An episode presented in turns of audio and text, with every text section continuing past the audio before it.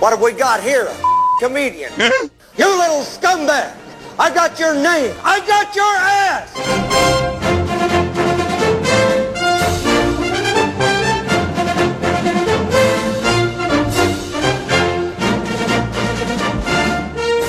KFI handle here, and it is time for Tactical Tuesday. Bryan Suits.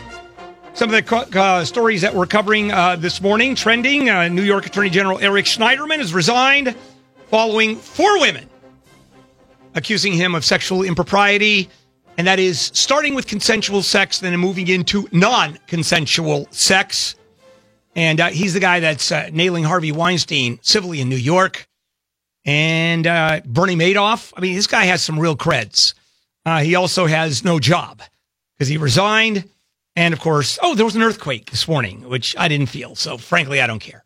And I'm assuming there wasn't a lot of damage. Okay, Tactical Tuesdays. Bryan Suits heard Saturday right here on KFI, 10 to midnight. Sunday from 8 to 10. All things criminal. Pew, pew. Yes. Executive host. All things civil. Yes. Executive host. All things military, because this is Tactical Tuesdays. All right. Now, coming up at 11 o'clock our time, 3 hours from now, the president announces, do we stay or do we leave the Iran nuclear deal today? And you came in, and, of course, as usual, you have some news that that usually breaks very early that you get hold of. The apparent play behind the scenes is Emmanuel Macron, the president of France, is good cop with Iran, and Donald J. Trump, it might be playing bad cop, because at 11 o'clock our time, he will announce that the United States is withdrawing from the Joint Comprehensive Plan of Action, the JCPOA, the Iran nuclear deal, signed in 2015. That's what he's going to announce. But here's sort of the asterisk here is what's been going on since this executive agreement was implemented. Is Congress has waived sanctions every 120 days, and they vote on it, or the president, passes it on every 120 days. That next window was May 12th. So there's a 4-day gap between today and when the sanctions go back on Iran. There's a theory out there that this is Trump playing right up to the edge, walking off the used car lot, saying, you know what, I don't like that price. I'm almost off the lot. You need the sale, and seeing what the Iranians do. And Macron is on the phone saying he's serious. He means it.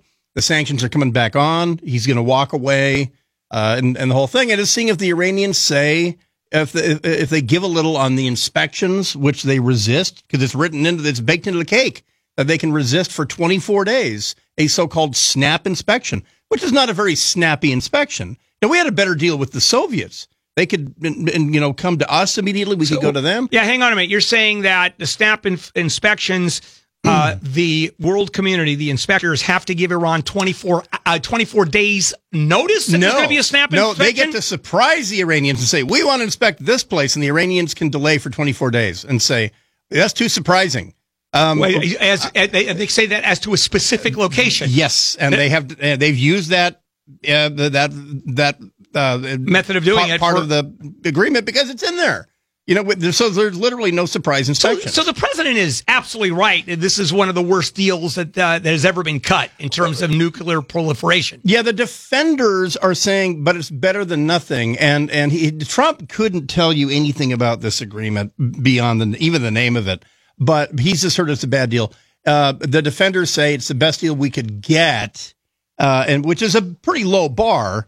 But also the main thing is he ran on this. This is a wall, bring coal miners back, get rid of this idiotic nuclear deal, which I mean, I want to break the news to everyone who doesn't know this. The Iranians, the money that was locked up for nuclear sanctions, they got that back. They're not giving it back. They're not going to go, oh, you got it. Yeah, but to be fair, this was their money. Yeah, not really. This was their money that was frozen. Yeah, it's like the IRS freezing your bank account. It's your money, but you owe it to them. But this was that was real money, though, they had. It was assets that they had that belonged to them that just happened to be in the United States. That the UN sanctioned, that the UN froze. And a lot of the money, by the way, was already spoken for. The Iranians owe the Chinese $20 billion. You're damn right they were at the head of the line there. So Trump is going to announce that we're pulling out of it. And like I say, this might be a very high stakes negotiating ploy like I say, the best analogy is walking off a used car lot. You know, I don't need the car. I'm walking off and seeing what the Iranians do in the next 4 days. Because it doesn't deal with their support of international terrorism, and it doesn't deal with their development of ballistic missiles. Okay, so the question is, if it's good cop, bad cop, how much of this is prearranged, or at least the European community either knows or is guessing it's probably going to happen, or is Trump just a wild card and they don't know where he's going to go? I think it's choreographed. I think that this, this is like Revenge of the Bolton. Bolton never liked the deal. Trump said he was backing off of it, and this is a way to get the Iranians to just sign an index or an appendix. I think the Europeans are in on this because they know that if they don't play their part and get the Iranians to really negotiate, unlike 2015 with John Kerry, that we will walk away from the deal. Yeah, by the way, just to let everybody know, John Bolton is new national security. Do I have that right? National security advisor? He's the guy that replaced McMaster. Right, and he is a super hawk. Mustache in chief. Oh, yeah, for sure. All right, let's go ahead and take a break. And I want to move over to the North Korean issue because there's news there, although certainly the Iran deal has overshadowed it, at least for today. And also, rocket in a bottle with a fuse lit. I'm about to lift it off, I'm about to twist it off. Lime on the ribbon and Dixie silver smoke. KFI handle here. It is a Tuesday morning, a momentous day, because the president today at 11 o'clock is going to announce whether the U.S. is going to stay or leave the Iran nuclear deal. And here's your chance to win some cash. Your shot at $1,000 now. Text the keyword LUCK to 200-200. You'll get a text confirming entry plus iHeartRadio info. Standard data and messaging rates apply. That's LUCK to 200-200. The winner is notified with a phone call. If you don't answer it, they move on to somebody else. James in Fallbrook, he answered the call and won $1,000. Your next chance to win coming up next hour. All right, back we go. Bryan Suits, Tactical Tuesday. And while we're awaiting the decision of the president, whether or not the U.S. is going to stay in the Iran nuclear deal, North Korea still in the news, although not as much. And I'm sure that pisses off Kim Jong Un in no small way. And the assumption was, or at least the administration was taking the credit for North Korea coming to the table and talking about denuclearization as a result of U.S.-led sanctions. That's why Kim finally caved. Well, the North Korea is saying, no, rongo bongo. The United States effectively is misleading public opinion. Brian? Righto, bido. Here's the thing. You probably should have given the North Koreans their own out on this. This was spiking the football. Because they're not at the table yet. You don't sit there and tell them why they're coming to the table. You already got them to agree to meet face-to-face for the first time ever. An American president, meeting with the leader of North Korea. It was really dumb to sit there and say, they're doing it because I twisted his arm. They don't need to hear that. And they're reminding Trump that they can walk away too. And by the way, there's a watching party. Of course, at 11 a.m., as he said, Trump from the Oval Office is going to announce that we're pulling out of the Iran nuclear deal. Kim Jong-un, a few hours ago, flew to Dalian, China, which is just to the west of the Korean peninsula. But he flew their airline, Air Koryo, and he's meeting with Xi Jinping, the leader of China, who was on the phone yesterday with Trump. So they're going to watch this. Are they doing it at a sports bar? Probably, I'm assuming, at a Dave and Buster's right there in Dalian, China. Try the wings. And so it's literally a watching party. And for the North Koreans, they want to know, hey, do the Americans, do their international agreements mean anything? And even though you and I have talked about, it's not a treaty unless the Senate ratifies it. As far as the rest of the world goes, if an American president says, because we have far more binding executive agreements than actual Senate treaties. So they want to know, do these Americans pull out of things early, a lot, or is it like just the tip? What's the deal? Yeah. And so they're interested. And that's part of the stage management of what's going on with Iran, is so that the North Koreans are able to see, hey, look, we make deals. If there's nothing in it for us, that's not a good deal. If there is something for both of us, that's what a deal is. And I had a guy ghostwrite The Art of the Deal. Yeah, no kidding. Trump gets in his own way. I mean, when you talk about real coups, and I'm going to argue that sitting down with North Korea, if not a coup, certainly is a good step forward.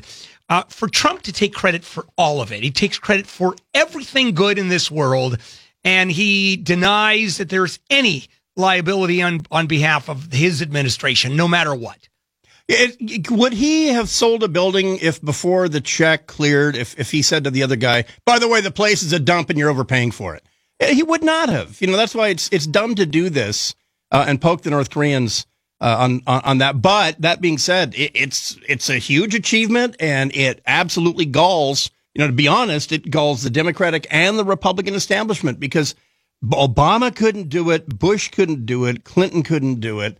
Bush couldn't do it. Well, you know, they could have done it. All they had to do was be the first ones. And then, of course, you'd have Kim Jong Un reluctantly coming to the table. Well, if the president is begging me, but no one would do it. Actually, I'm going to give Kim most of the credit here, because he's the one that went forward and made it palatable. Because his father told him, don't give up anything until you actually have a nuclear weapon. Well, he has a weapon and a way to deliver it now. And so that's why when we're using the term denuclearization, that means something way different. We call nuclearizing acquiring nuclear weapons. The Koreans call nuclearizing using nuclear weapons. So when we say denuclearize, the North Koreans go, well, yeah, we don't want to use them. All right. So when they talk about, when North Korea even talks about a nuclear-free peninsula, right? No, they don't. North Korea doesn't. We in South Korea do. The North Koreans use that phrase as a non-nuclear war. Korean Peninsula. So that begs the question then, because that means nothing. They've said nothing, because we agree not to bomb you into oblivion and destroy our own society completely.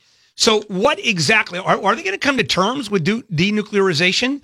I mean, is that an impasse? I see this settling, depending on how this Iran thing turns out. I see North Korea settling with the North Koreans and South Koreans and the United States agreeing to a number of weapons that North Korea will admit to and get to keep, and in return for a peace treaty on the peninsula between the U.S., South Korea, and North Korea, ending the war, and then a pledge to never use the weapons first, right. And then they enter into the community of nuclear nations. It's the deal between Pakistan and India: is I won't use mine, you don't use yours, but if you do, you're going to get it back from me. And you know, and that worked between us and the Soviet Union for 47 years. Yeah, and I think when was that first treaty signed? I know the test ban treaty was signed in 1960, and that's atmospheric test. Yeah, the early ones were anti-ballistic missile systems, and then the SALT treaty in the 70s, and SALT II, then START, and then INF, Intermediate Nuclear Forces. They've all worked. The Russians are currently in violation of one of them, but we kind of are too. But so the North Koreans are able to see, we can say to them, don't look at the Iran thing. That was a sort of a bastard of a deal. Look at the agreements that we had with the Soviet Union that we kept, right. So and keep to this day. The bottom line is what Kim is asking for is simply to be accepted in the world of nations that have nuclear weapons, and just invite us in, because it's a fact.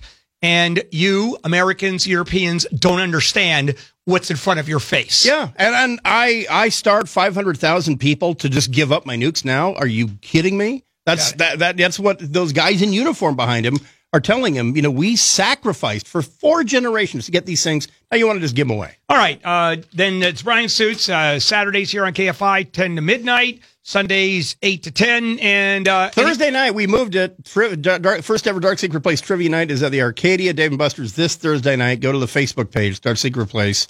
2 tickets for $25, $100 prize, military trivia, including firearms, of course. Yeah.